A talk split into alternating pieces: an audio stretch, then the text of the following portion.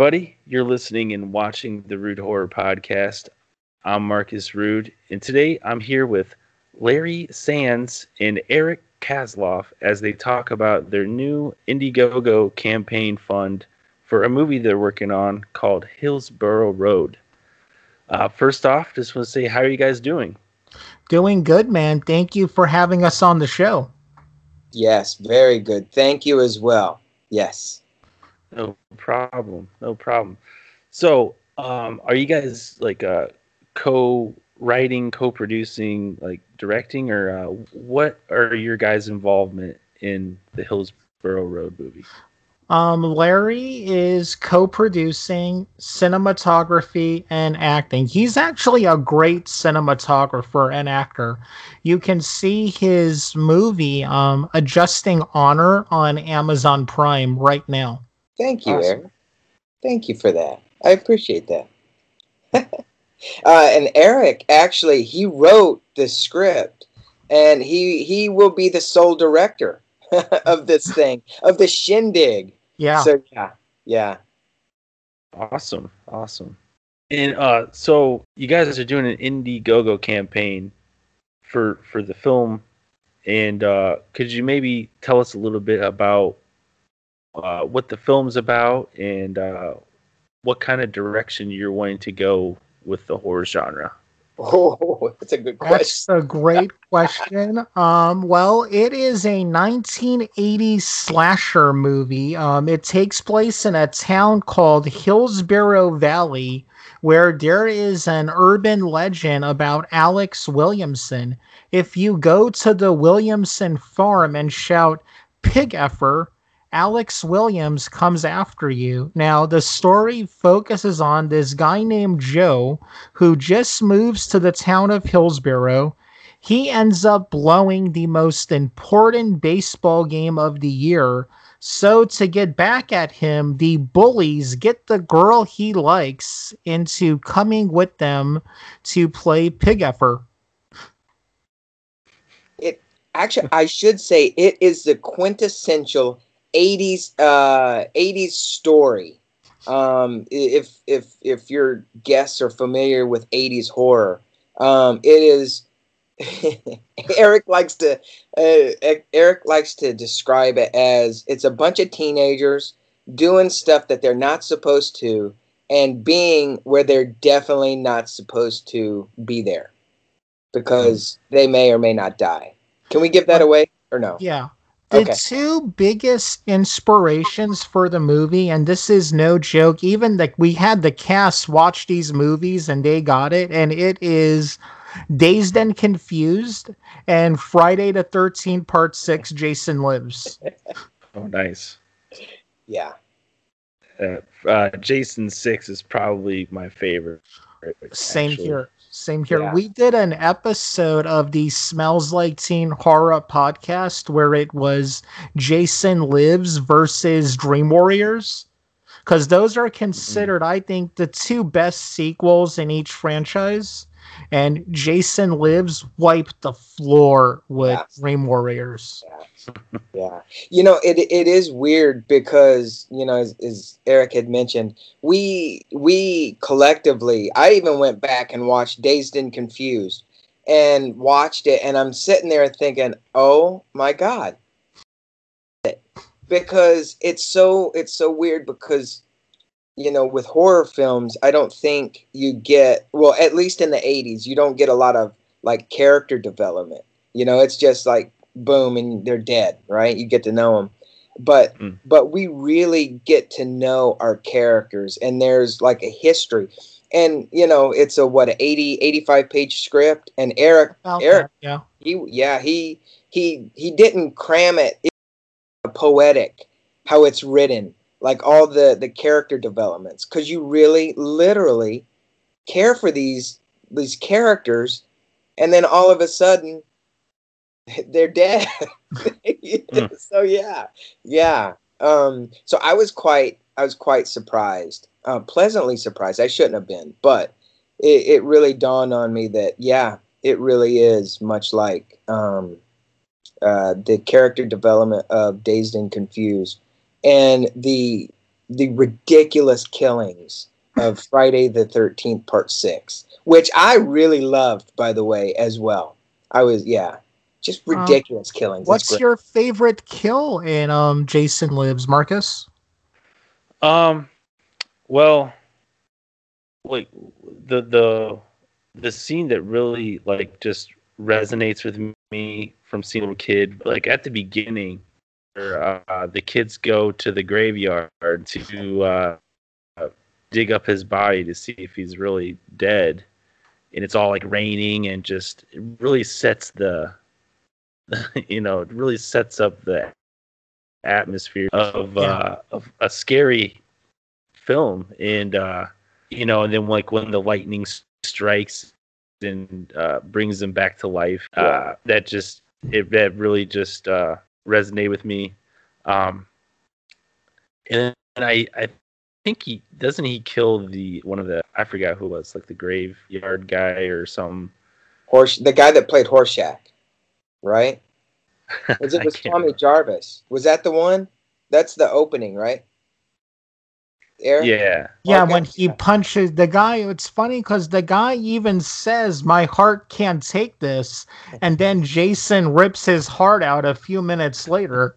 It's great. it's great. And Yeah. it just actually occurred to me that's like the like like Frankenstein, right? He brought him back Yeah. with the electricity.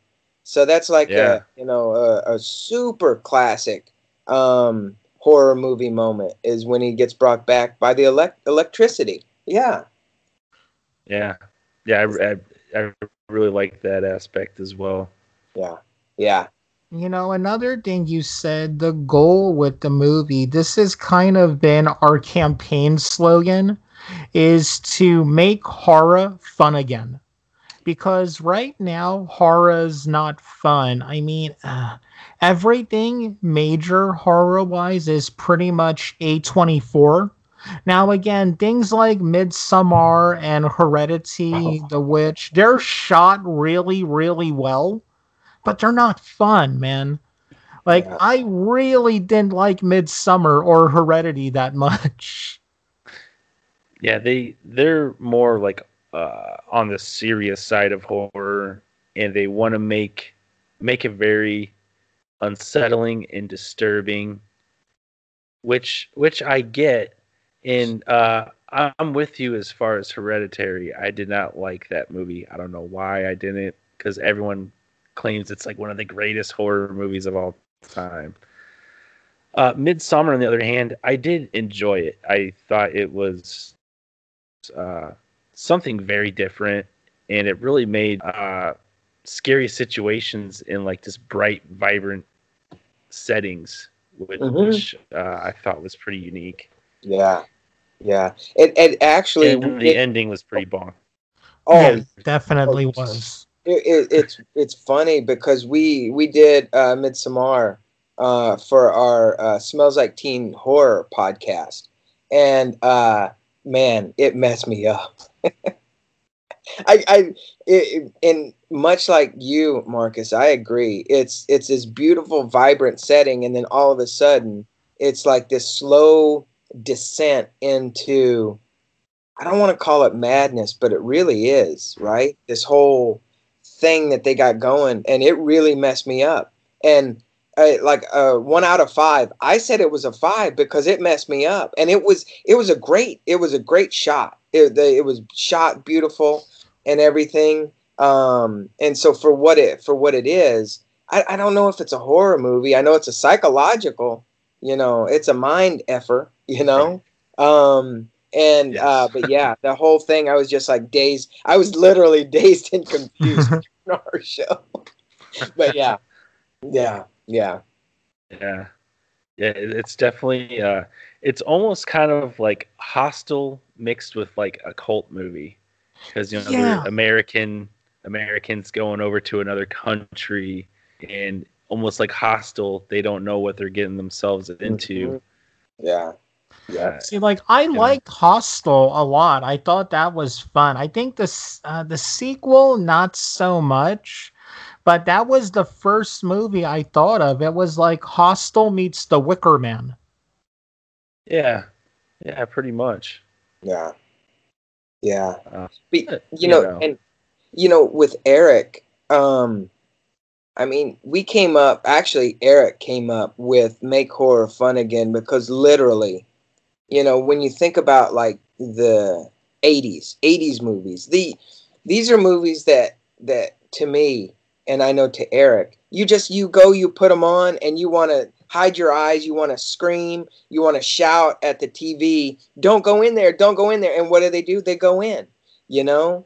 And nowadays, everything everything has to be like a um, talk about like a like a view of society, right?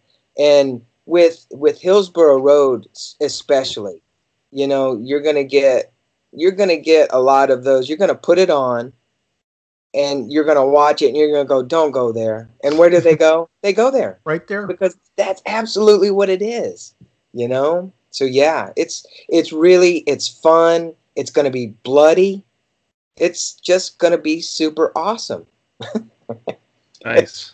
Yeah, yeah, and I, miss the horror movies where you know, I mean, I know nowadays it's, it's very different. Like you can't go with a group of friends to the movies, uh, like the movie theaters. But I mean, I do miss those films where you can go with a group of people and have fun with a horror movie. Like, uh, you know, like I'll say like Freddy versus Jason.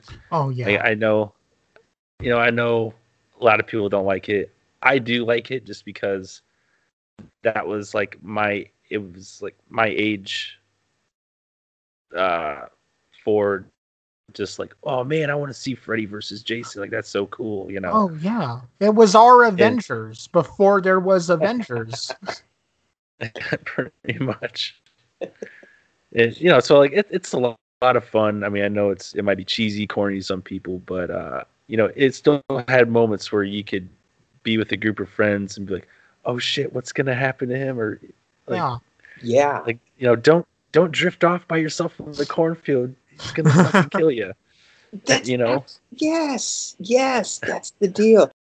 Bring up cheesy, and I think every good movie, every good horror movie, um, back in the '80s was not just a little cheesy; it was super cheesy. And you know, I mean, from ridiculous, from the ridiculous kills, and obviously, uh, like I'm an actor. I started out as an actor, and like you know, knowing like the progression of how acting has become, you know, what it is today. Um, but back then, it was so cheesy, and the acting was so cheesy. And I think that's what makes it great, though, because you you never you never go, hey, dude, did you see that really psychological thriller? Man, it was it was it messed me Yeah. up. And they go, what are you talking about? But then you come up and you go, dude, did you see that kill and the stupid way those people acted? and they're like, yeah, I saw it. That's amazing, right? And yes and and but having said that, our actors, I mean, we really got lucky. Oh with our man. cast, Like you what know? was crazy is everyone we auditioned, they were exactly who I imagined when I wrote the script and we casted them right there on the spot. Yeah. We had this thing where I was texting Larry secretly. Um, our our our main one of our main cast, um, Juliet. I texted Larry and said, "Yeah, it's her. I don't want to see anyone else."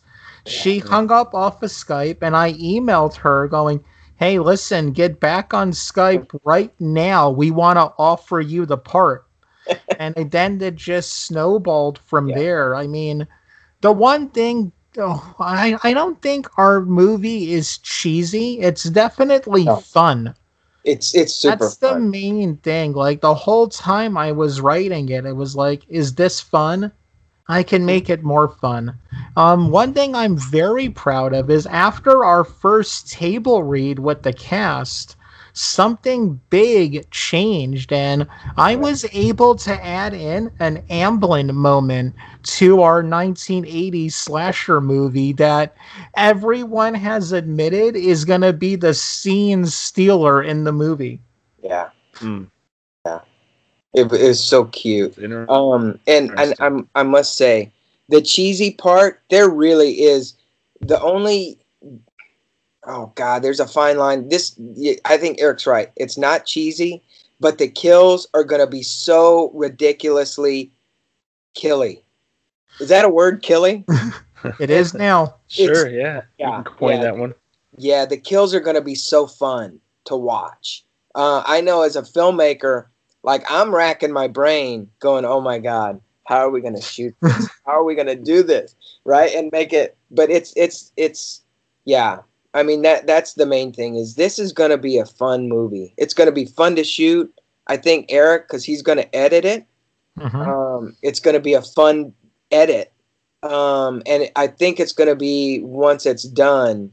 If if Eric and I can capture what's on the script and what was in his head, um, I think it's going to be a super fun, uh, fun movie for everybody, and I I think it's great. Yeah, yeah, yeah, and it, as it on. should be. Yeah, yeah. Um, you know we are i don't know they we're so we have we have our cast right and we we did everything over skype right because we can't be eric and i are are like across the country um we do our podcast and we're we're doing all our pre-production for our movie um by skype and telephone and uh, we're shooting it in texas we're going to be shooting be my first time ever going to Texas instead of passing through on a Greyhound. Yeah, yeah. So it's it's gonna be super fun. It's gonna be absolutely amazingly fun. Yeah, Yeah, it sounds like fun, man. And you know, filming in a in a warmer part of the country too is probably a bonus. Oh yeah, yeah. And you know that was one thing too is we're gonna try to shoot it um, towards the end end of winter. I guess in March or April, um, coming up in 2021. Um, because I mean, oh man, the the heat is so brutal. But but I think unfor- but I think that would lend itself to to the movie and the uncomfortableness of the actors. Exactly. Right. Yeah. Because the movie takes place the first day of summer. Yeah, yeah, yeah. Alright. Um, yeah, that would make sense then. Yeah, yeah. So, but I, I think it's going to be already nice and warm when we when we start this thing. So yeah. Yeah, what what are like the winters like in Texas? I mean, I've I've never been to Texas actually. You, you know, sometimes it gets around, I mean, you know, like around the San Antonio, Austin area, it will get cold. Like the mornings and stuff, like like high 20s. But then it'll kind of warm up on on some days into the 50s, 60s. So it'll be it'll be nice. It'll be nice. Um but yeah, yeah. Yeah. Right on. Yeah.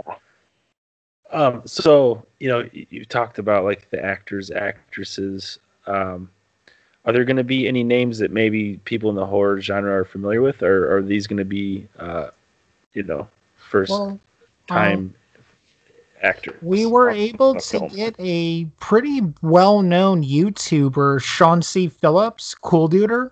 He is, you know, going to be playing a character in the movie. I can't say who, because you know you gotta you gotta you know help get the movie made to find out who he's playing. But Hmm. he's like our biggest name, I guess you could say. hmm Okay. And he's been in a bunch, a bunch of stuff. Yeah, I, uh, you know, after you bringing him up, yeah, I, I do know who he is, and uh, he's actually uh, going to be in a uh, movie that I I had uh, on a previous guest on here, uh, Destiny Saria, who's making Christmas slasher. Yeah, I think he's going to be in that as well. yeah, he is. That's cool. That's very cool. And actually, I should throw in there. Eric and I have had conversations um, to to kind of let you in on uh, Eric's knowledge of the genre in particular. Um, you know, we talked about well, should we go for this person? Should we go for that person? What should we do? And he's like, okay, you know, you know what? Go ahead and tell him, Eric, what what what some of those conversations were, because I Well- I think it's highly interesting. About how we were when we were trying to get a name. Yeah, Yeah, and well, and the reason we didn't. Okay, so one thing with me is we were thinking about getting Heather Langenkamp for a part in the movie, but it was a small part. And one thing I hate is when one of your favorite Scream Queens is in a movie and it's two scenes, but the directors promote it like she's the star and she's on the cover. Her name is over it. I'm talking about Danielle Harris. I will buy anything she's in. So, you know, I didn't want to be that guy who puts Heather Langenkamp's poster face on the poster, you know, Heather Langenkamp in Hillsborough Road, and she says maybe 15 lines. Yeah. Yeah. And you know, I'm I'm sitting here kind of giggling and stuff because that's absolutely but you know, as as as a person in and you've heard it time and time before, like all these distributors are go, well, if you got a name person, you know, put them on the box top. That'll help sell the the anyway, right? The it's always the box top because people go for the box top. And I said that to Eric. He's like, no, no, no, no, no, no, no, no, no, because. And what he was just explaining is the reason we didn't like absolutely go that route because because we want this we want horror fans we I, we want mega horror fans and average horror fans to go oh my god I just found a genuinely awesome ass movie. Yeah. And and without all that other salesy stuff, you know, because honestly that's what it is. And I think that's what we're trying not to do because and you know, the, I this is my whole thing and this is Eric's whole thing is to be an uh, this is honest filmmakers because we're yeah. honest with our cast, you know, because we are doing an Indiegogo. We are raising money to help get this thing made. And, you know, I think as a responsible filmmaker, we have to be able to tell people, hey, look, we're going to raise what we can raise, but I think we're still going to do our movie no matter what. So, actors, are you still with us? and and really what that comes down to is if we don't have a whole lot of of uh, capital, are you still are you still willing to act just because you love you loved your craft and you really like the script and you kind of like Eric and I, right? Yeah. And and so, you know, we're we're being really open and honest, especially with our Indiegogo.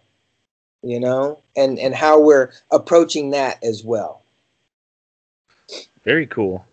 Um so maybe we could maybe talk a little bit more about the Indiegogo campaign and like what you guys have to offer for um, for the crowd and you know what what are some of the things that horror fans um, can can get as perks and uh, and and whatnot and help the movie out at the same time.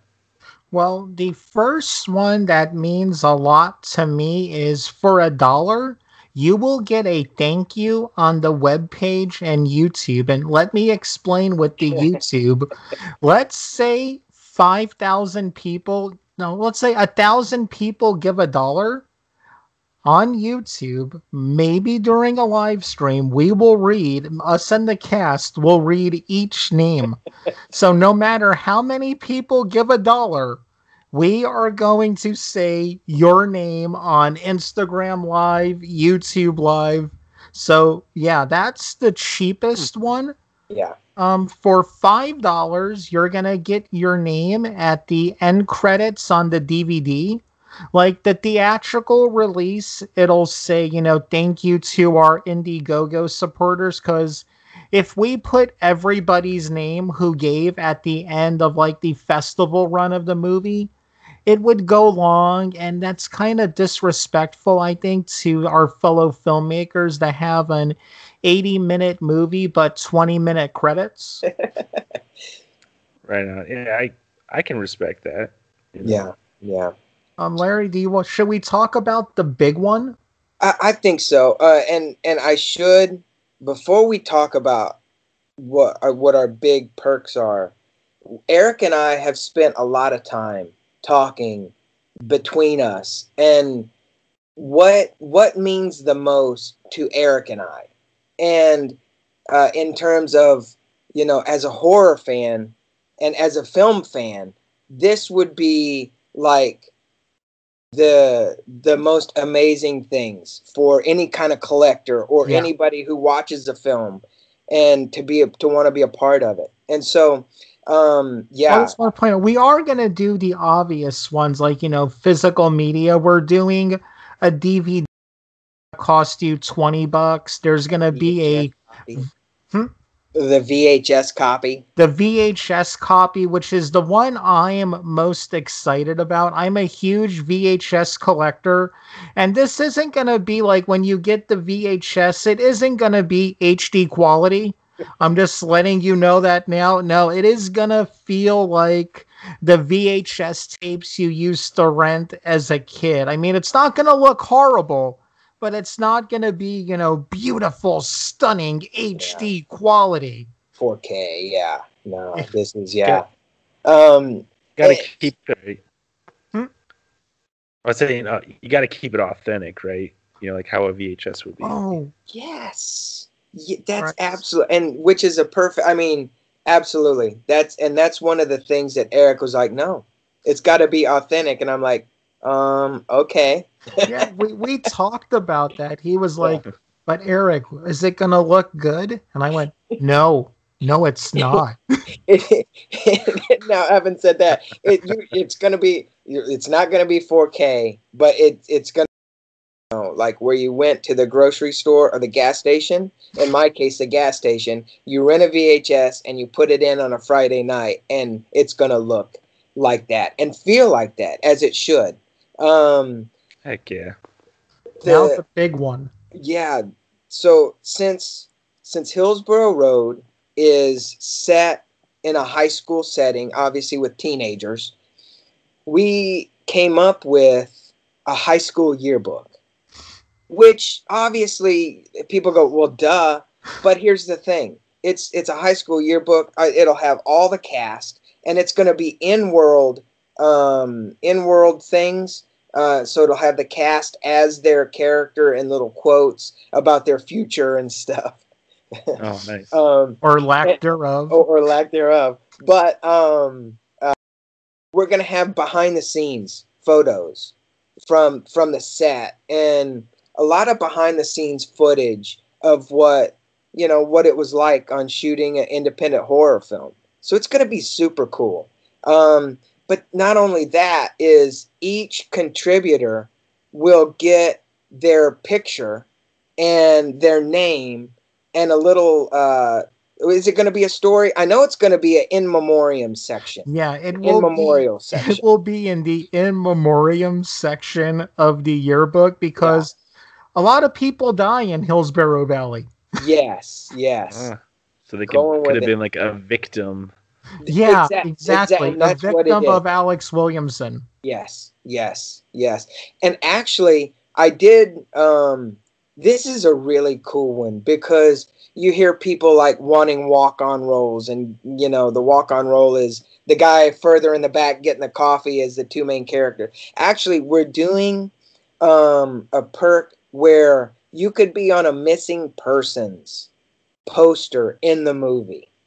Hmm.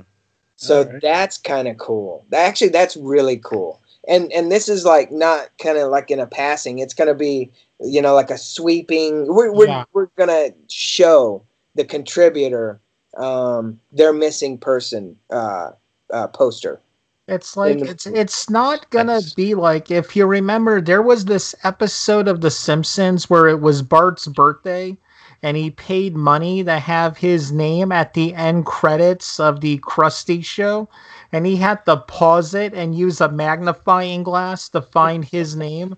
No, it's not gonna be like that. You'll be able to see uh, you know when you're watching a movie in the theater, well at least I'm this guy and you notice something and you point and laugh. Like when I saw Lloyd Kaufman in Guardians of the Galaxy, I was the only person pointing and laughing at the screen. You're going to be able to do that in Hillsborough Road when your picture pops up. Yes, Nice. it's gonna be cool. It's gonna be cool. Um, one other thing that we're going and now that's gonna be a physical um, physical media, uh, so people can you know open up and and read through. You know, it's almost like, and I was talking about this with Eric. You know, when you go, because I love Guns N' Roses, right? So I went to a, I, I always go to Guns N' Roses, but I got like a tour book when it was um, like Use Your Illusion. And just looking through that and some of the behind the scenes and stuff, that that's what we want to create is somebody looking through this thing going, "Oh my god, this is great." And then they go rewatch the movie because they've already watched it. But then when they get their yearbook, they look through it and they go, "Oh my god, that's great. Look at behind the scenes." And then they they go and rewatch it and they go, "Oh, that's that. That's that picture that they have in the yearbook. That's so amazing. They did that like that. Oh my gosh." So it's it's things like that that that we want to get people excited about. Um we also I don't know if you're familiar or if you remember like Teen Beat magazine or Tiger Beat back yeah, in the I'm 80s. not familiar with that one. They, or or much like me, like Hit Parade magazine, and and like Circus okay, magazine yep, for all the bands yeah. and stuff. Um, we're we're doing that with our characters. We're gonna have like a, our own Teen Beat or Tiger Beat magazine. Um, we're here on have, a horror podcast talking about Teen Beat and Tiger Magazine. I know, I know, I know, but but we're gonna have you know like podcast. all and this is completely in world completely yeah. in world stuff talking about like characters and their hopes and dreams and you know so it's it's again it's part of that that eric and i wanted to provide a horror fan with with that i don't know man we just wanted to be so cool for horror people and filmmakers because as a filmmaker, you know, you look at stuff. I I love behind the scenes stuff, um, mm-hmm. and you know, you you look at that and you really get an appreciation. I do of of what it took to make a film, and then all the little things, the collector things that that come along with it. Um, you know, like with me, I buy obviously a lot of movies and even if if it's a movie I really love but there's no special features on it, I won't buy it. You know, and our DVD and we might do a Blu-ray, we're still pricing that out. Yeah. They will be loaded with special features. Yeah, you know, like behind the scenes, a, a couple commentary tracks, because I know that's what again that like what you uh, um, dude if you if there's a movie you really love that comes to physical media but it's bare bones because they're going to double dip on you in a few months are you going to buy it? Honestly probably not right? Right probably not. You know you're going to wait the uh, and again, you know, I'll wait the five years for Scream Factory to put out a cool version of a movie that I love. Yeah. I'm looking at That's... you, the blob. yeah, the blob has gotten like so many uh, releases. It seemed like in a short amount of time. But I mean, uh, Scream Factory, I think, did put out quite a bit of special features for it. Oh, they're loaded. Uh, I haven't got it yet, but from what I've seen on the blob, it's loaded, loaded with stuff. Right. Yeah, and uh, not not to plug in my uh, buddy Nick Benson, but I've had him on the show, and he has worked on the Blob.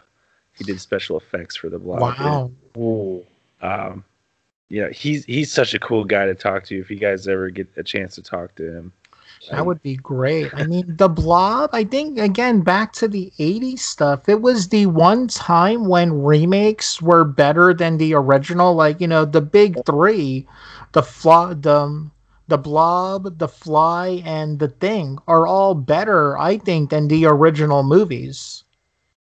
You know, there's another thing too. Is uh, oh, I forgot what I was going to say, but it was absolutely going to be fantastic.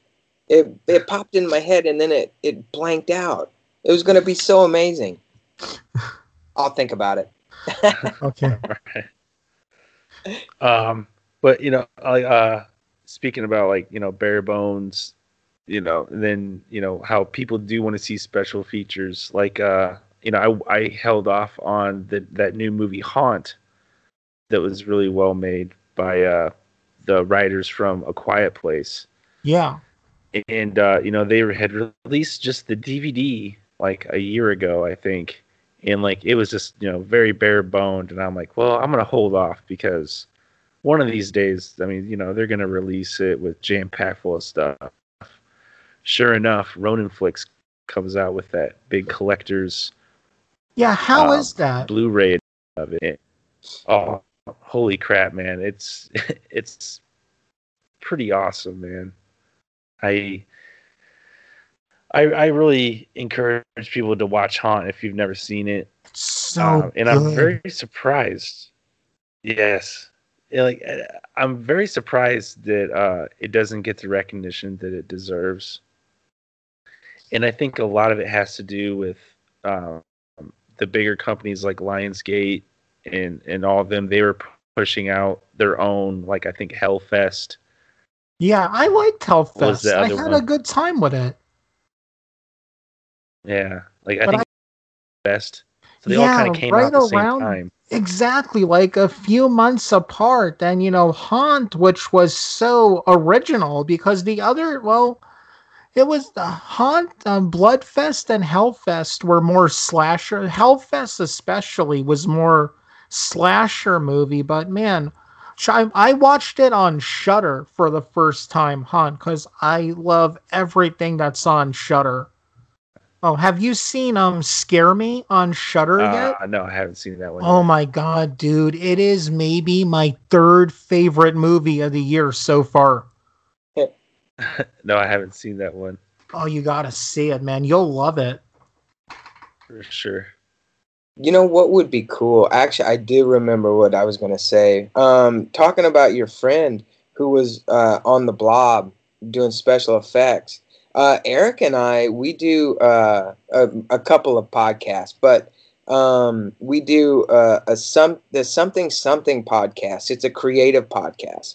We talk to artists and actors and writers, filmmakers. Uh, we would love to have have your buddy come on and talk about experiences um, working in special effects for sure. Yeah, for sure. Uh, I can always just send you his Instagram handle and just reach out to him and Okay, cool. you know maybe say like, hey, you know, I was, we were on the Root Horror podcast or something, Yeah. and Yeah, we're talking about the blob, and we you know brought you up and what. absolutely, absolutely. Yeah, man. Yeah, I'll, I'll hit him up for sure. Yeah, dude, he, he's such a cool guy. Uh, I'll talk to him every once in a while. cool, man. Cool. You know that's that's one thing about Instagram is, and I've For I've sure. Yeah, uh, and he's been doing uh, some screenings of. Uh, sorry, I was breaking up. I thought I thought you were done talking for a second. oh no no go ahead go ahead. Uh, I I was gonna say uh, lately he's been doing uh, like Zoom screenings of uh, some of the movies he's worked on, and he will kind of Oh, wow. do a little bit of commentary about like some of the parts that he worked on, and then uh, do like a Q and A at the end.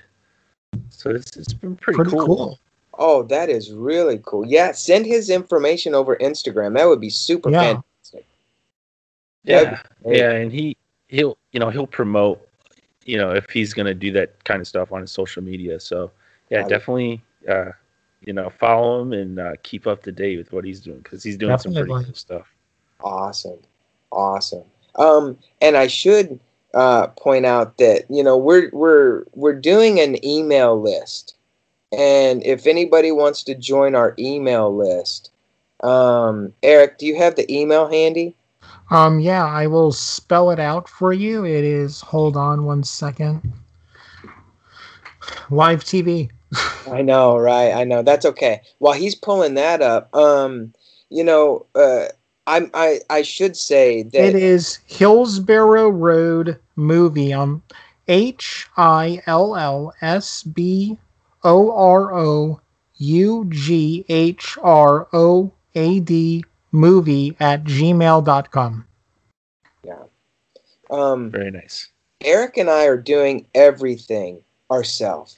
We're not outsourcing anything, uh, meaning we're being independent filmmakers. I think when we go to like, uh, and we've had this happen a couple times, which is understandable. We go to some effects people and they go, "What's your budget?" We go, "We don't know." They go, mm, "I don't know if this is gonna work out." I'm like, "All right." So we we we have we have a choice. Everybody's got a choice. We can either do the movie or not do the movie, and we're not gonna let budgets. Uh, this is a crazy thing to say as an independent filmmaker.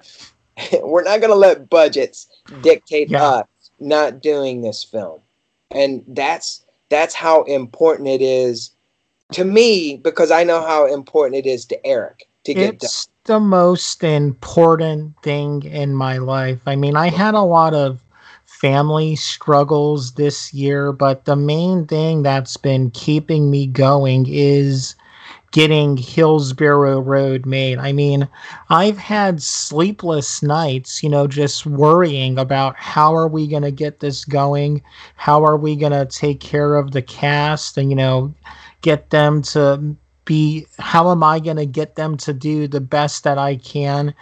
And I mean, I've gone to bed like at five and six in the morning just worrying, you know. So I will do anything it takes to get this movie made. And again, it's not about so I can make millions of dollars and get a Marvel movie. Because I, I don't like Marvel movies to begin with, but um, the main thing is I just want to entertain people. Um, a lot of filmmakers like call themselves artists and their art. I, I'm really now thinking of myself more as an entertainer.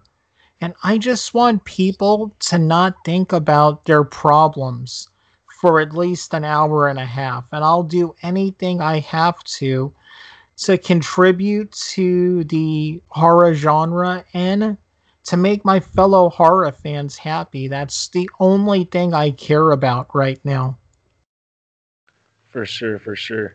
And hey, man, that is one thing that I like about independent filmmakers is like, hey, it's not about just a paycheck, so to speak. Like, you know, these are horror fans themselves making horror movies, and you know, you're putting your your passion and love into the project.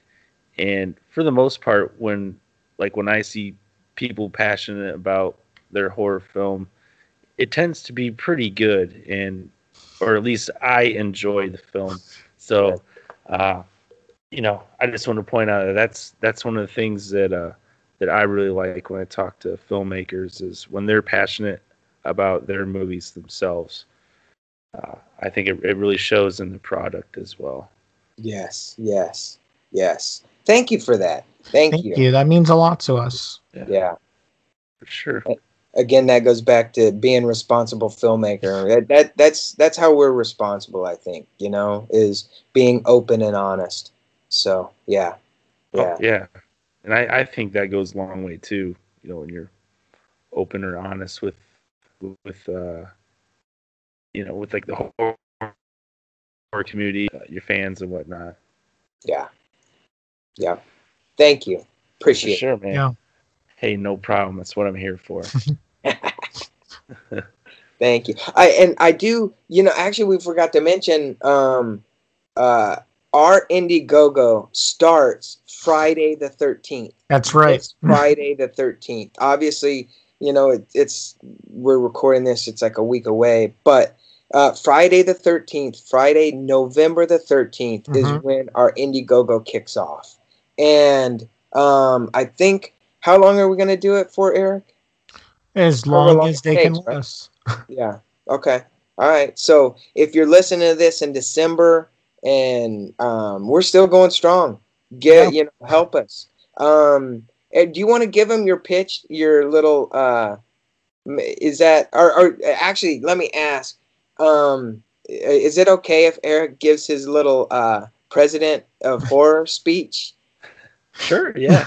Well, Okay. again, it, it goes back to the main thing that you know right now horror is not fun it's all this sophisticated stuff they're trying to put horror in a suit and tie you know these people who go to the a24 movies they they want to be sophisticated they look down on us because we own 20 copies of Evil Dead 2 on DVD and Blu ray. They sit around talking about, you know, oh, I love horror. Oh, like what? American Horror Story. None of these people have seen The Burning, you know, or um, mm-hmm. Sleepaway Camp, or mine and Larry's, one of our favorites, um, Fall Break, aka The Mutilator. Yeah. Best theme song ever. but you know, our main goal is to make horror fun again. You know, you're gonna watch Hillsborough Road and you're gonna look to your friends and go, Man, that was so metal. You know, you're mm-hmm. just you're gonna enjoy yourself. You're not gonna think about your problems. You're not gonna go, well, you know, this movie really commented on modern society and race relations. No, that is not the goal of this movie. The goal is F U N, F U N, constantly, constantly, constantly. And now, again, yeah, the 80s movies, they were cheesy, bad acting.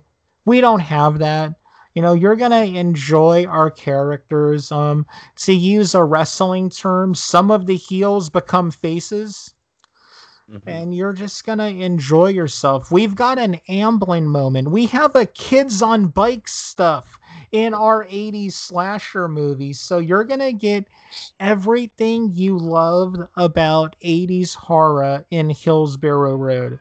Yeah yeah. That's what's up. Yeah. No. And uh, so so like something personally for me, or you know, something that I dig is uh, I'm a big advocate on uh, practical effects over CGI. So are we going to see a lot of practical effects in this movie? 99.99% practical effects. There yeah. will be one visual effect because I don't know if we'll be able to get on top of a water tower to put a, lo- a high school logo on the water tower. That will be the only thing that'll be CG. Other than that, 100% practical. Yeah. Nice. Yeah. Yeah. All right. I'm definitely on board now.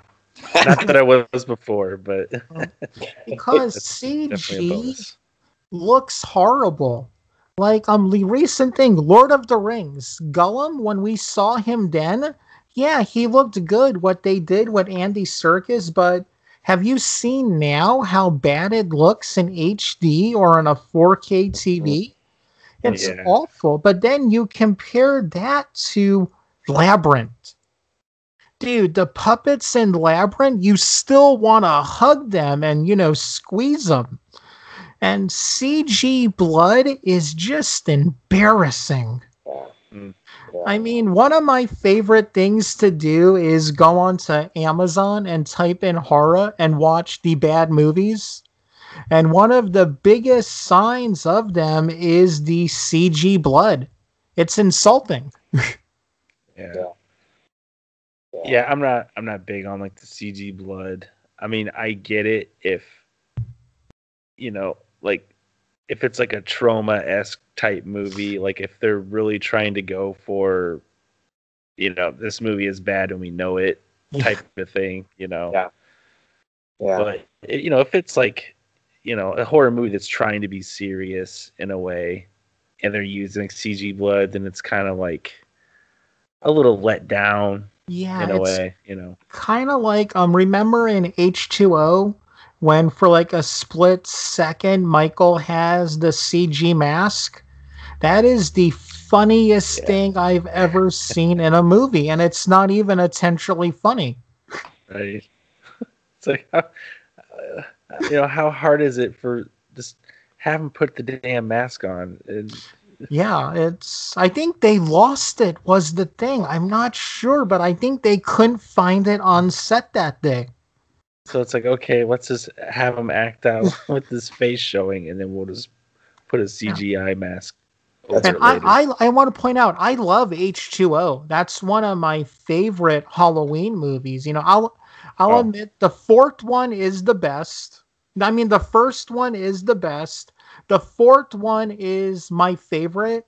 Then the original 2018 and I can't lie, man. H2O is right up there because I'm a big Kevin Williamson fan, and um, Okay. a lot of people put down H2O because they say it's Dawson's Creek meets Halloween, and Dawson's Creek is my all-time favorite live-action TV show. I, I am not ashamed about that at all. I will fight anyone who says that is not a good show. okay, that's. Uh, I haven't na- actually never heard of the Dawson's Creek tie-in, so that's funny. I've heard of Dawson's Creek. Yeah. Well, Kevin Williamson wrote Dawson's Creek and wrote the um, synopsis and produced H2O. That's crazy. That's why it's Dawson's Creek meets Halloween. That's awesome. That's cool. Uh, you know what? I almost forgot. We have a free download of our official uh, Hillsborough Road song um, that you can get on our website, which is hillsboroughroadmovie.me. I'll spell it out. And check, you guys can check my spelling just in case.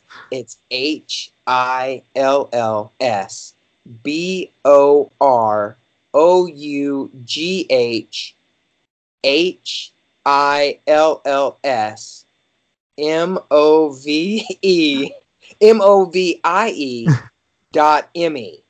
And and it's an absolutely free download. Um I am very good friends with uh, her name is Micah Allen Johnson. And um she she's a very uh Amazing singer. very amazing singer and um if you're able to play it we'll send it to you and and if you want to put it in this episode it's it's a creepy creepy song but it's an absolutely free download that that we're giving everybody and it's on our website and they Can I download it tell- for free Can I tell the story I told you yesterday about the song? yes oh god yes Um, my mom was listening to it and she got so scared that she had to put the lights on and stop watching it. Because if you see it on Instagram, um, I use video footage from Crybaby Lane, that um, you know, big uh, the Nickelodeon movie that was so scary it was pulled from TV. I use footage from that along with our song on top of it, and yeah, my mom got scared, had to put the lights on, and almost didn't finish it. Oh wow! Yeah. um I I brought up and it's a it's a obviously from my phone. If you want me to play it, I could do that and put it close to the mic. We could try. Or- Or uh, I I can always put it on at the end of the show too, if that's cool. Yeah. Do that, please. Yes. And afterward, sure. I can do a screen share and put sound on, and you can just listen to it after the show really quick if you'd like. yeah. Okay. Yeah, for sure, man. And there's a creepy video that um, Eric has on the Hillsborough Road movie Instagram, and I'm gonna share it to our something something podcast and something about the unknown Instagram. Those are our two podcasts that we do, um, and as well as my Instagram, Larry Sands too. there's a plug. but um, it's Right a very it's a very creepy. It, it's creepy all around. And again, we're doing this all. o- Uh, this is what we know to do, right? Because I do graphics and and and edit, and it's just it's it's a collaboration between Eric and I. And just like what you were saying, you know, it's our passion. And also friends. I mean, like we who who we mentioned, Micah. We are filming it on her property, three acres of property. You know, she's letting us use it, and we have a podcast network. And everyone who's involved in one of our shows is going to have a character or scene in the uh, Hillsborough Road movie, like on our Supernatural podcast, where we talk about ghosts, UFOs, and aliens. Our friend Heather, um, Ghost Girl three two one on Instagram, she is going to be our Tiffany slash Debbie Gibson Yes. kind of character. She's gonna have a poster in it. So that's again, and what's great is everyone we know is seeing our passion Yeah. And they're behind us and want to help us get it made. So we're really blessed to have so many people willing to help us. Absolutely. Absolutely. For sure. And yeah, and what you know, obviously once I have this episode up, I will put the link to you guys' Indiegogo campaign. Oh, Cool. thank you so Um, much. you know, within the episode's description, and I'll share it on my social media as well. Thank you, man. I Thank you. appreciate that. And you know, we re- like I said, we really do want to have you on both of our podcast as soon Yeah. as we can. Yeah. For, For sure. sure. Yeah, I'd, I'd love to come on. Cool. Awesome. Perfect. Um, I do want to ask you guys, you know, rather than uh, you know, the Hillsborough Road movie, um, it's a question I ask people all the time. Um, what is your guy or what are your guys' favorite Universal monsters or Universal monster films? Ooh, good one. I'm gonna go with the one that doesn't get talked about enough. Creature of the Black Lagoon. Mm-hmm. He, I mean, he gets mentioned, but I guess since he wasn't in the first cycle, he doesn't get mentioned a lot. And then you got, I got to add another one: Abbott and Costello meet Frankenstein, because wow. that is the best. It is a really scary Frankenstein movie.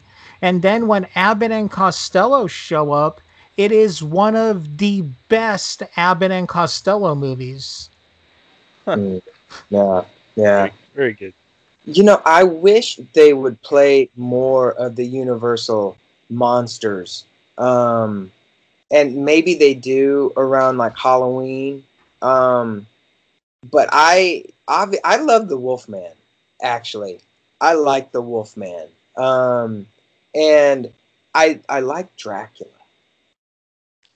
And Yeah. I, I maybe because are they more low key? But, but every every monster is so classic in its own way.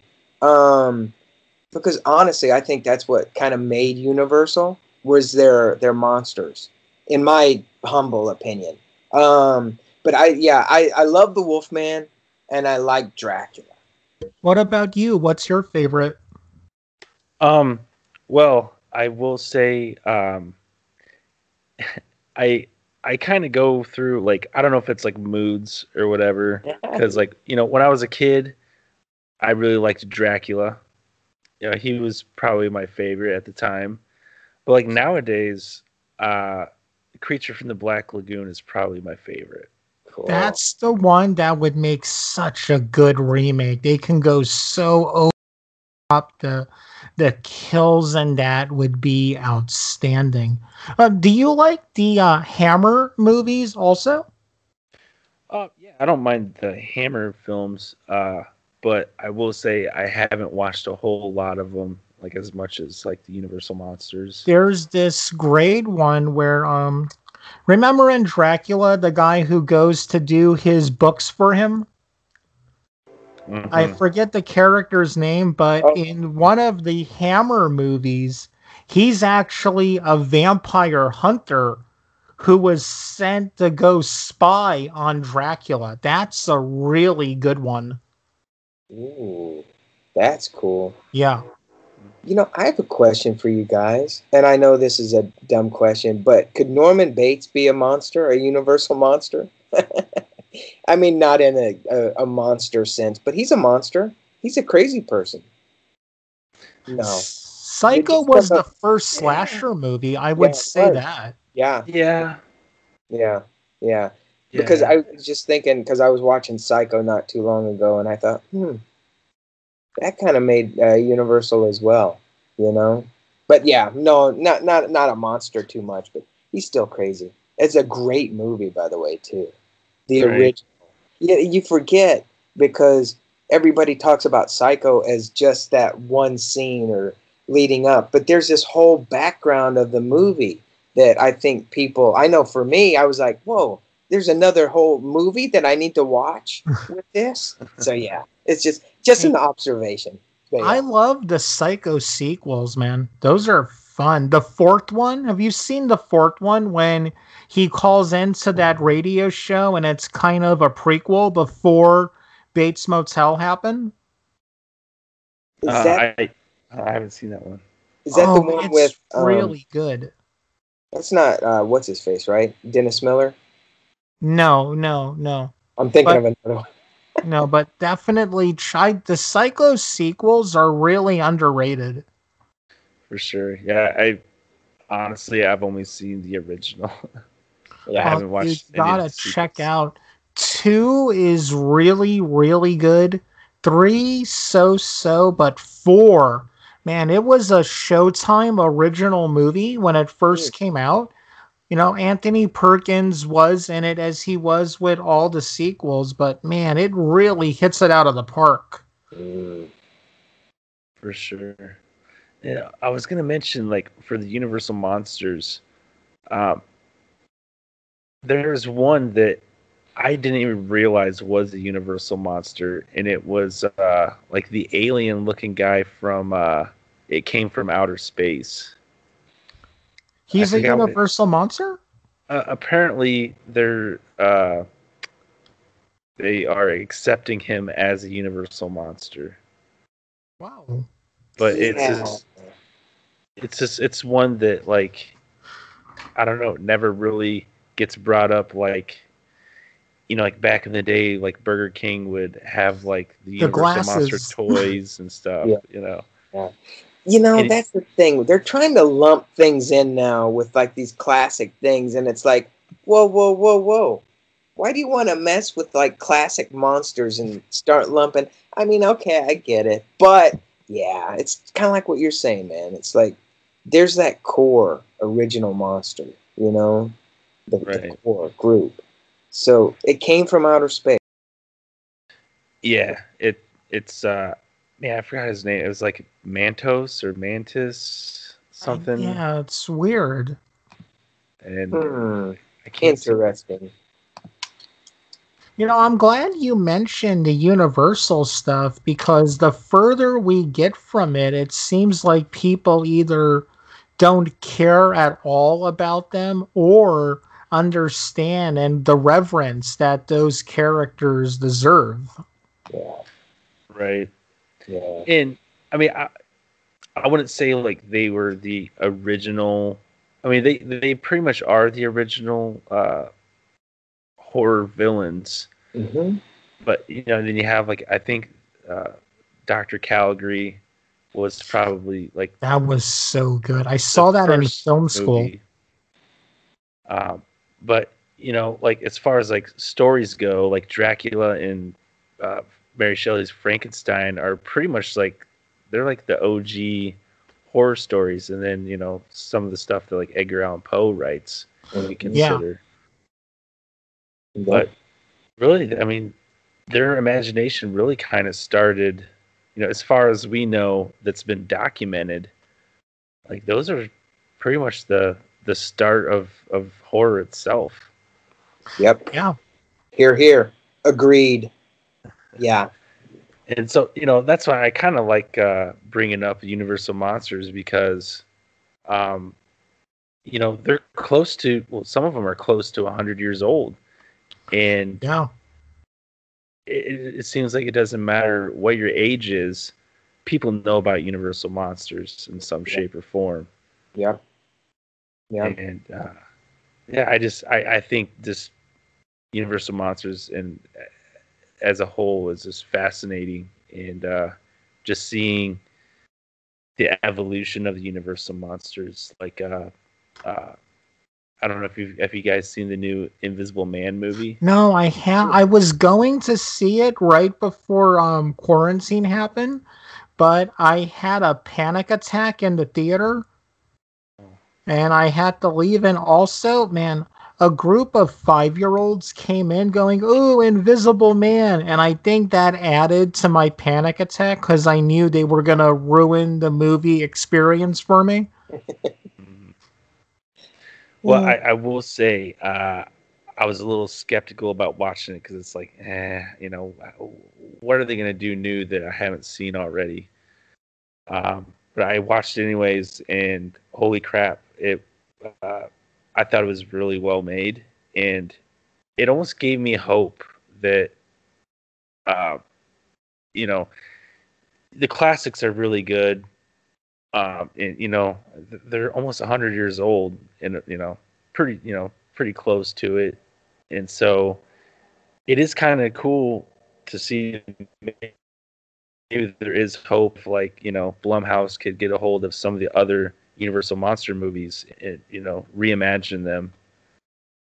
Uh, yeah much better than that whole thing of the dark universe what that was i'm so glad that failed but i do the classic Universal monsters are in good hands with Jason Blum. I mean, Lee Wine, from what I've heard, everything, you know, Leigh Whannell really hit it out of the park with um, Invisible Man. I'm definitely to check that out. But here's a question. You know what was another movie I thought had that classic Universal monster feel or Universal classic horror feel, but doesn't get the respect it deserves? Dead Silence. Mm. I love that movie so much, but even, you know, Leigh Whannell and James Wan kind of crap on it. But I think, honestly, my favorite movies of theirs would go Dead, would go in the first Insidious, then Dead Silence. Hmm. That's that's interesting. Um, you know, uh, I, like for me, I I really I really like the original Saw movie. Like I just think, you know, if you can forget about the sequels, you know, you know there there are some some cool parts in some of the movies, but the, the original Saw, if it was just that movie and nothing else, you know, if it didn't spawn so many sequels, it that is just a fantastic movie.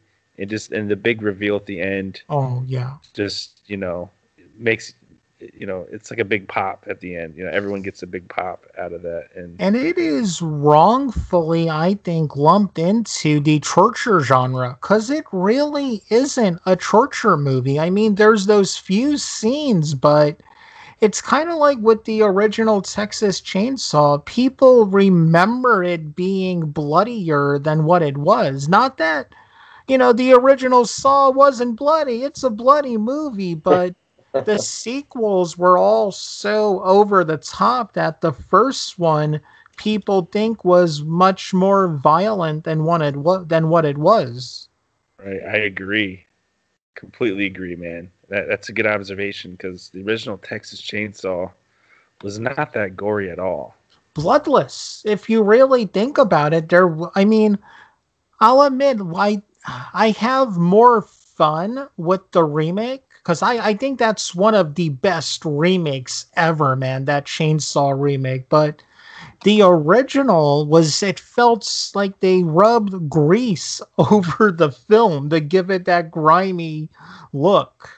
But again, pretty much bloodless. If you really, I think it was PG, in fact. That's crazy. you know, oddly enough, um, I saw uh, we went to go see um, over like over October um, Texas Chainsaw Massacre, the original, uh, in the drive-in at the drive-in, and nice. um, I tell you that that's the deal. When you remember classic horror films, and you're like, oh my god, the Texas Chainsaw Massacre, all the killing and all the this, and we're sitting there watching it, and you're like, wait a minute. It's really like this? You know, it's and it's it's so maybe we're so I, I sound like this I sound like the Grinch. We're so desensitized these days to horror, right? But um, but we're so desensitized maybe. But um, it, it was so surprising because it's such a cult classic, and and and it is. You think of like the Texas Chainsaw Massacre as one of those like horrific and gory, but the original is not.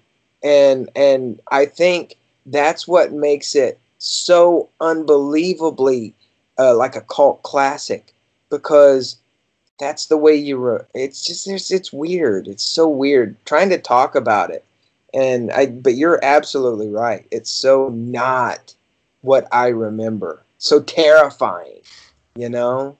And Right. and I say that with the best of intentions cuz I still loved it. Don't get me wrong, I still loved it. But it was Oh. quite surprising that it was like, "Huh. Okay. Cool." but yeah. Right. Yeah. Yeah. Yeah, and I I think if you guys ever watched like behind the scenes and like the story behind making Texas Chainsaw Massacre, I've I think that. that is probably more grotesque than the movie itself. Mm. Yeah. Like I love when Joe Bob talks about it because he gets in such detail about that movie. It's amazing. Right. Like, you know, I you know, and I'm sure you guys know this, but like the the dinner scene, how uh how all those rotten corpses Oh, were yeah. actually dead decaying animals and it was so hot down there filming to where it just magnified the smell and you know and and the fact that uh they didn't tell Marilyn that they were actually going to cut her hand Ah, or yeah. like they you know like they actually like that hand slicing scene was actually her getting cut Mhm. and you know just some of the stuff they could get away with back then is pretty crazy And it took like three days to film that or something, right? The dinner scene. I remember it was ridiculously long. yeah Be, just because uh you know the crew working on that set like they were you know running outside puking just because of how how nasty it was in there and it was just unbearable work Ooh, I can In- only imagine. Ugh. in the in the fact that Gunnar uh did not those clothes you know his outfit he did not wash those clothes at all so you know Jeez. you know just you know days after days wearing the same clothes i'm sure it could get pretty Pretty, pretty stinky Pretty funky. That that's the horror in, in itself. right That's awesome. Oh yeah. But you know, I, I you know, I when you watch and again, when you watch that stuff to me it's like that's so amazing um to hear all that. And and then go back and rewatch it and you're like, "Oh my god, that's what they're talking about." I mean, that's the magic of of what we're trying to do and put together. So it's absolutely Exactly. and it just yeah, I mean, right yeah. it makes you appreciate the film more even like if you know so you know behind the scenes stuff as to you know just more insight on like like oh yeah i can see the hardships or you know how how difficult that could have been in the circumstances or you know It's what kind of like with um Jaws. The reason you don't see the shark that much in Jaws is because it didn't work. That's right. That's right.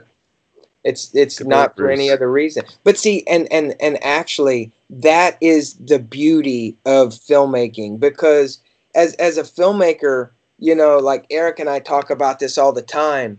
As a filmmaker, that is like those uh, uh, those magical mistakes, as it were, right?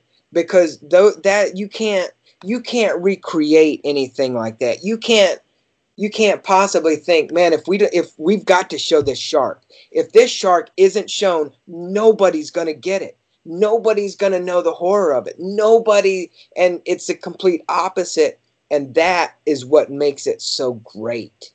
And because you don't see that as opposed to Hillsborough Road Where gonna see, see everything. everything.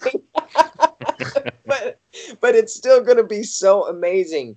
But that's the st- and and that is the stuff. That's why I know for me. That's why I love movies so much because it does. You, it takes you away and you see the behind the scenes and then you go rewatch it and you're going, huh, unbelievably right. You know, it's it's almost like uh, I was watching I more than a couple years ago uh, Halloween, like the like the behind the scenes, and it was just and it's the simple little how they came up with it, right? Bum, bum, bum, bum, bum, bum, bum, bum. And it's just like three little things, and Right. you know, and but but it's so terrifying, and and that's the thing that makes it so great is it's so simple but yet so terrifying but yet it's so simple it's it's it's mind-boggling how, how you think about it but it's but again that's what makes horror films great and that's what i'm kind of banking on.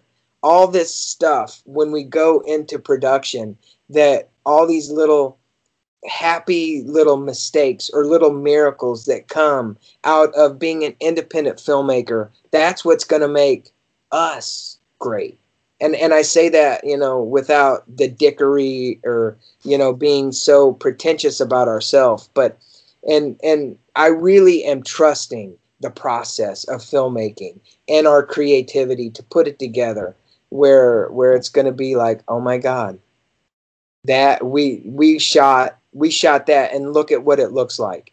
And, and blood splatter ever i mean it's going to be you know to talk about again as a director i don't want to like look at me i want to say look at larry look at my cast. We were having our table our first table read and man when we got to the kills everyone in the cast was laughing and just having the time of their lives man. And I really feel if uh, we're going to capture that fun and family atmosphere that we've got going. And you know that's the main thing about Hillsborough Road and indie film in general is yeah you're making it for two dollars and fifty cents and a slice of cheese but there's more passion I'm going to say, and I think we're going to have more passion in Hillsborough Road than any Marvel movie because you know that's a that's a paycheck. They know they're going to make money and be able to do all of that. But Hillsborough Road, it is all of us wanting to show the world what we can do. Mm-hmm. You know, we I have the best cast anyone could have ever asked for, and you know, Larry's my best friend, and we're, you know, making this. I've known the guy for 21 years. We've been there for each other through, we've talked each other off the ledges and talked each other onto ledges. But, you know, that's why I promised him that, you know, he's a he's a very good producer and definitely the business side of this. And i promised him that you know our next movie will take place in modern day and it'll be in one room. And larry you know put up his arms and shouted hallelujah after i said that. Because I mean, it's not a smart move to set a movie in a different decade than the one you're living in. I mean, it made our clothing budgets going to be bigger. Finding cars is going to be difficult. But like John F. Kennedy said, you know, we don't go to the moon because it is easy. We go because it is hard. And this now, I love 90s horror. Like I said, you know, um, Scream, I know what you did last summer, Cherry Falls, which is criminally underrated and everyone should see it. But Hillsborough Road could only take place in the 80s. Um, only you guys can see this, but this right here has crippled the horror genre for years. Cell phones. In the 80s, if you were lost in the woods with, you know, Jason or Cropsy coming after you, you were dead. You know, you couldn't get on. And the, no. the whole thing nowadays, you know, with horror movies, there's bad service. That doesn't exist anymore. You can get cell, this is no joke. You can get cell phone service on Mount Everest. you can climb Mount Everest and call your mom and say, I climbed Mount Everest. So I tried. I remember, Larry, I tried setting Hillsborough Road modern day. Yeah. But it didn't work at all. At all. I tried setting it in the 90s and it didn't work at all. Yeah, no, it's and I think that's what makes it special is um, obviously the '80s and, and because you know we we've talked again about why we shouldn't do it in the 80s, why we should do maybe should we do it in the 90s and now and um, I think I don't know what I was thinking, but when I said yes, but that's what makes the thing that makes it hard is the thing that will make it unique in the way because yes, it's an '80s thing, you know, and and uh, yeah, it's just and the movies that really encouraged me that we could do this were films like The Barn by um, Justin Seaman. We had him on the show, you know. That movie really inspired me. And this recently, my favorite movie of the year, uh, Daniel Benedict's The Bloody Man, which was really, really good. I contributed to that Indiegogo, uh, Summer of 84. That was a bit bigger of a budget because um the guys from Turbo Kid made it, but The Barn and Bloody Man have showed me that you know what? You can for you know two dollars and fifty cents and a slice of cheese make a movie set in the 80s and you know our, our indiegogo is way more than two dollars and fifty cents. I'm just you know using an example because again i've again, I, I'm going to repeat myself. If you want to have fun, go to Amazon. If you have Amazon Prime, type in horror. And I remember I found this one movie set in the 80s, so I checked it out. And in the background, you see all these modern day cars. And it's like, man, why shoot yourself in the foot by setting it in the 80s? Again, I can get that you can't you know, control the cars. At least shoot it from a different angle, man. Yeah. Yeah. Yeah. Hey, I will say who uh, of uh, a film that really hit it on the nail as far as an 80s settings. Um, Ti West. Uh, House, House of, the, of Devil. the Devil. Oh my God, that was good. Yes. Man, that was great. I'll admit, I like The Innkeepers more than House of the Devil, but House of the Devil is the better movie. Yeah, I I really you know, I was thrown off by the title. It's like, okay, we're going to get some type of cliche horror movie. I wasn't really sure what I was getting myself into, but uh, one day I was like, you know what? Fuck it. I'm going to watch it and I'm glad I did because it turned up being like, you know, it that movie jumped way up on my list as far as like favorite horror films. Oh, it's so so good. Uh, one funny thing, the opening of that movie when she's walking through town uh, reminds me of the opening of Labyrinth. I don't know why. Mm. Yeah. That's a good one. I wish Ti West would start making movies again because he's sort of dropped off the face of the planet. He's not on Twitter anymore or Instagram. It was like yeah, after, what's going on with him. Yeah, it's like after in the Valley of Violence, he vanished. Yeah, I'm I'm not sure. I haven't really been seeing much about him, but yeah, he's definitely got he's definitely got the it factor for making movies. So. Oh, I think like modern day filmmakers, if I had to make a list of my favorites, he'd be up there along with uh pe- ones that people would know. Adam Green and Joe Lynch are two of my favorites. Uh the guys who made um Turbo Kid, I they're a team. I keep for um Roadkill Superstar, I think they call themselves or something. Have you seen Summer of 84? Uh, actually, I have not, and one of my friends oh my is uh, is gonna have me on his podcast, I think, and we're gonna talk about that. Dude, it's on Shudder. it is amazing. The, the year it came out, it was tied for my favorite movie. With this might get me kicked off the show. It was tied with Christopher Robbins as my favorite movie of that year. Oh wow! I mean, you can't. I, I can't. hmm? I was say I can't remember uh, what year did that come out. I'm gonna get the release date for you right now because again, I'm not joking. In 2018, my two favorite movies were. It always switched between Christopher Robinson, a heartwarming Disney movie, and Summer of '84, the foul-mouthed version of of Stranger Things. Wow. Not Oh. even like it chapter one. Did that come out? 2000? That was 2017. Oh, okay. And I oh, funny you would mention it.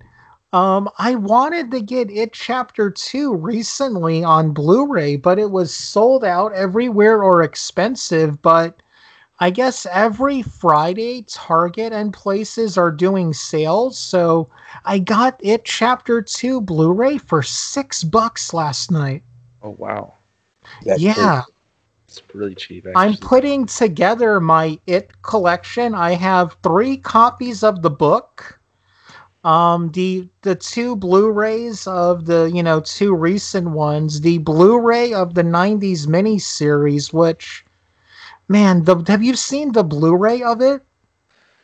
Uh-uh. Oh, it's horrible because it's VHS the, versions. that the the two cassette, right? Yep. Oh, that's OG right Actually, there. actually, I got three different versions. I have the. There are. Uh, I would have, have to dig. the one it. with the original book cover where it's like Georgie boat going into. You have that, Yes, yes. dude. That's like when did you get that? Like, I actually got that a few years ago in, I want to say a movie trade.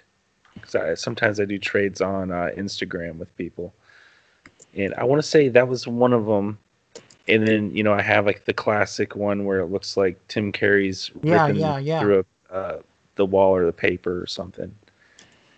And then you know, and then the same one, but uh, on one cassette instead of two.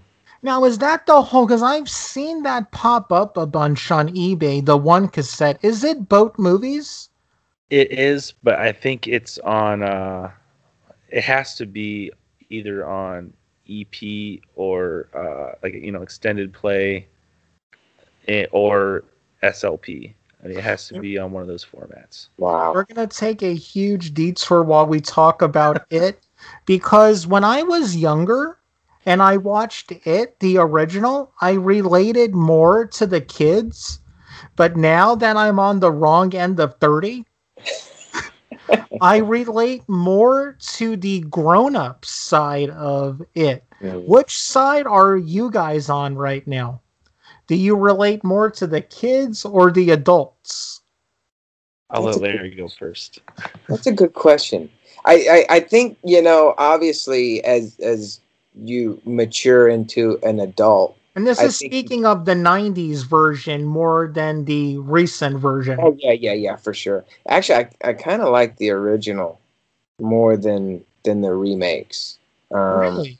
Yeah, I think I think he looked like a clown. Which I think he is a clown, but he just doesn't look it, it's more terrifying um the original, you know. Um but I I think to answer your question Eric, I think you know, growing up, I think you go with the kids because you have your own but see that's what make again, that's what makes it so good. As a kid, you you go with it because they're kids and you go, "Oh man, that would be so oh god. And then you grow up and you're like oh man yeah the kids but those adults do what they're going through. That's crazy. Right? So yeah. Right. i, I think I, th- I think it's a natural progression. Yeah i think they go with the yeah adult. and and you know i think uh this all right i'm trying to wrap this all up uh as far as like you know i, I think it's brilliant how stephen king wrote the book and and you know made them you know how it made into a movie adaptation because you know the first half of the movie is about the kids. Second half is about them as an adult. You know this the whole thing is just brilliant. And you know that definitely made for a a, a great movie um you know for that point of view as far as making a great movie. Um i would say like nowadays though um i would probably have to side with the adults just because you know for the most part i have, have a, a, an adult mindset and you know I, I can i can relate to them more because i you know know adult way of thinking, you know, obviously. But you know, and which as, do you like more, the recent ones or the miniseries? uh, I'm I'm I'm partial to um it's it's it's split it's split for me because I really did like the it chapter 1. I thought that was very you know, that was it was pretty much perfect. Yeah. I didn't really care for the new it chapter 2. I just uh you know, I'm not going to spoil anything, but I really did not care for the ending too much. I was really let down by that. Yeah, me too. I mean, the reason I waited so long to buy it was I wasn't that crazy about it. I felt when they came together as adults in the miniseries was way better than the way they came together in the uh, chapter two that recent the chapter two that recently came out. I would go this far. I would have been very happy if they would have just done the kids side and not do the adult side. I would have walked away with a smile on my face doing that because I didn't think the cast, except for Richie, I didn't think the cast was that good for the chapter two. Mm. Yeah. I mean, I don't know because like the guy that they got to play Stan, I thought they were like really spot on. Like he really looked like the adult version of the kid. Like you know, you could Yeah. just you could just tell like you know the looked really uh pretty dang close. And then the same with um oh my gosh. Uh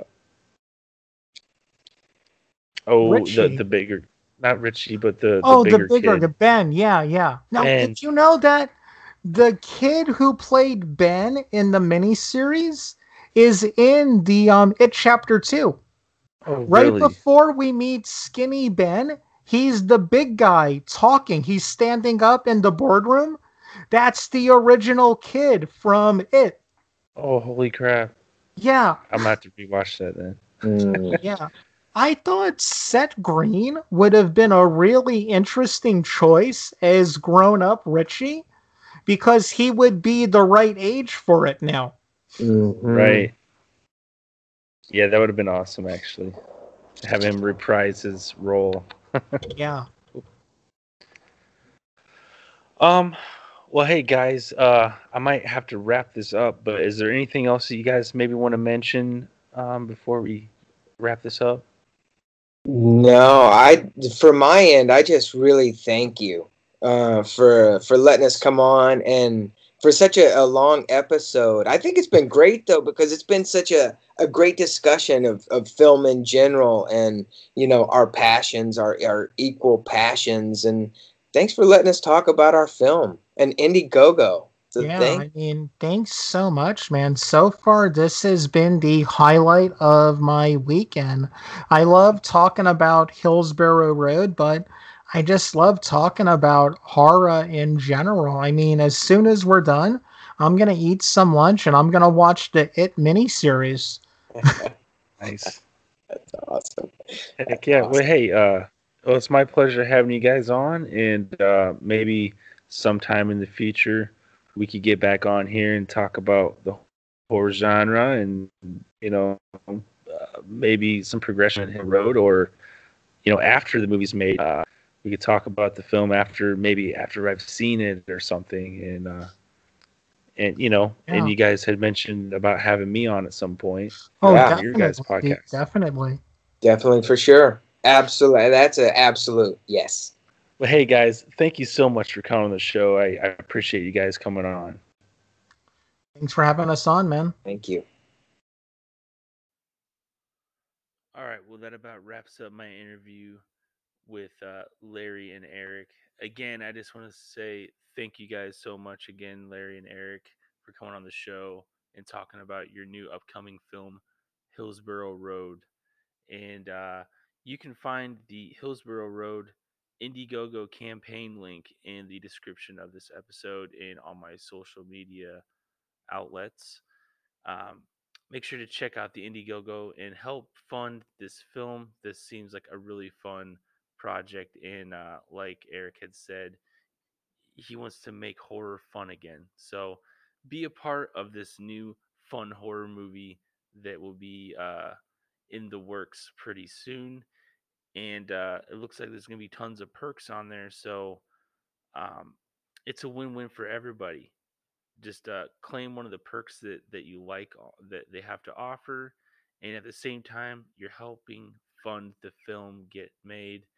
Um, it's just incredible. I, I really like uh, Indiegogo, Kickstarter, uh, all those websites that help fund create projects because um, you know this is just a great thing to do for uh, indie filmmakers uh, indie horror filmmakers and uh, you know it's just a great thing for horror fans because now we get an opportunity to see horror fans make horror films and uh and other projects like i've seen like even like books and uh comics and you know so it's more than just movies but um you know, um, it's just great to see you know horror movies get made through crowdfunding. It's very cool, very cool. Um, so as I wrap this up, uh, I just want to thank uh, Pit Lord for providing the intro to my podcast. They're a kick-ass barbecue death metal band from the Quad Cities. Um, check them out on uh, like Spotify, YouTube, uh, Bandcamp. You can buy um, their albums, physical albums, and uh, and digital uh, versions of their music through Bandcamp. Just uh, you know, go to Bandcamp and type in Pit Lord, and uh, check them out. Add them to your favorites. They're they're a kick-ass metal band, and uh, the Rude Horror podcast supports them. Uh, I also want to mention Midwest Monster Fest. They are a horror and pop culture convention that will take place next year, September 3rd, 4th, and 5th. And there's going to be tons of guests and vendors and uh, contests and uh, um, there's going to be a film festival there. So I mean, it's just there's tons of awesome stuff to check out. It is an event not to miss. And uh, for more information about Midwest Monster Fest, you can go to midwestmonsterfest.com or find them on their social media on Facebook and Instagram at Midwest Monster Fest. Uh, I do want to mention uh, a clothing company that I support and uh, I think you guys should check out. They are Pallbearer Press, and uh, they've been dropping a lot of uh, sales lately, which is incredible because uh, I was able to pick up like three shirts that they had on sale. I got uh, a Halloween 3 uh, From Beyond and Texas Chainsaw Massacre 2 shirt.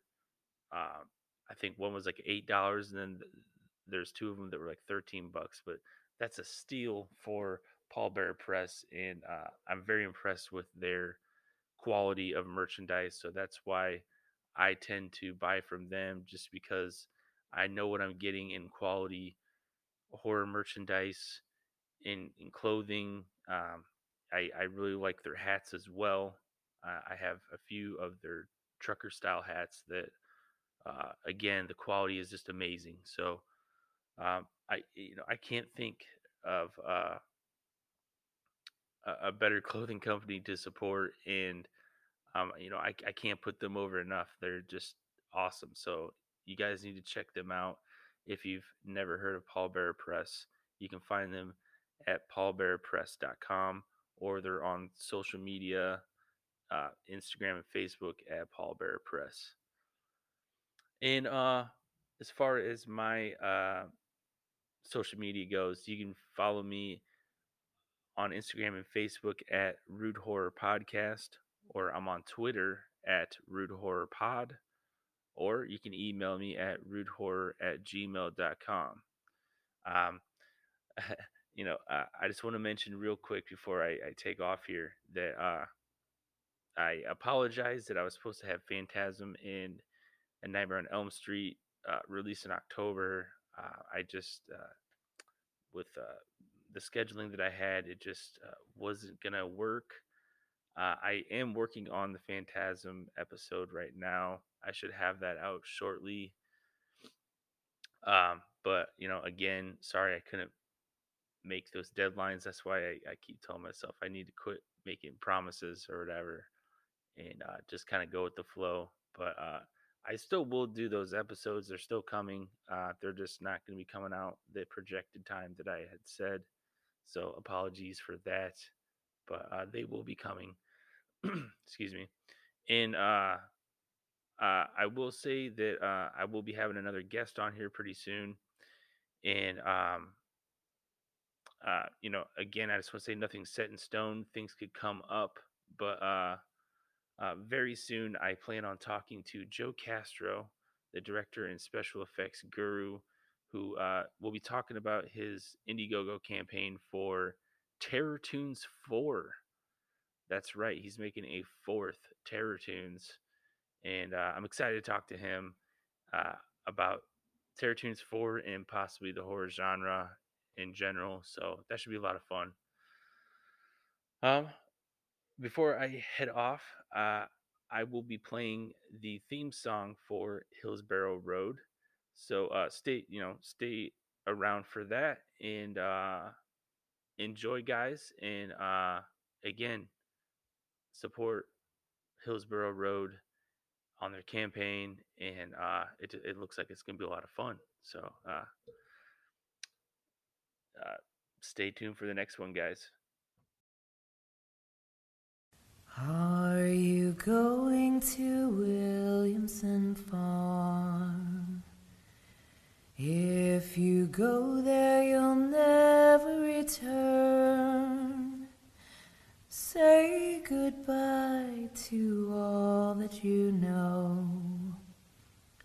Join the pigs on Hillsborough Road. Are you going to Williamson Farm? If you go there, you'll never return. Say goodbye to all that you know. Join the pigs on Hillsborough. Oh.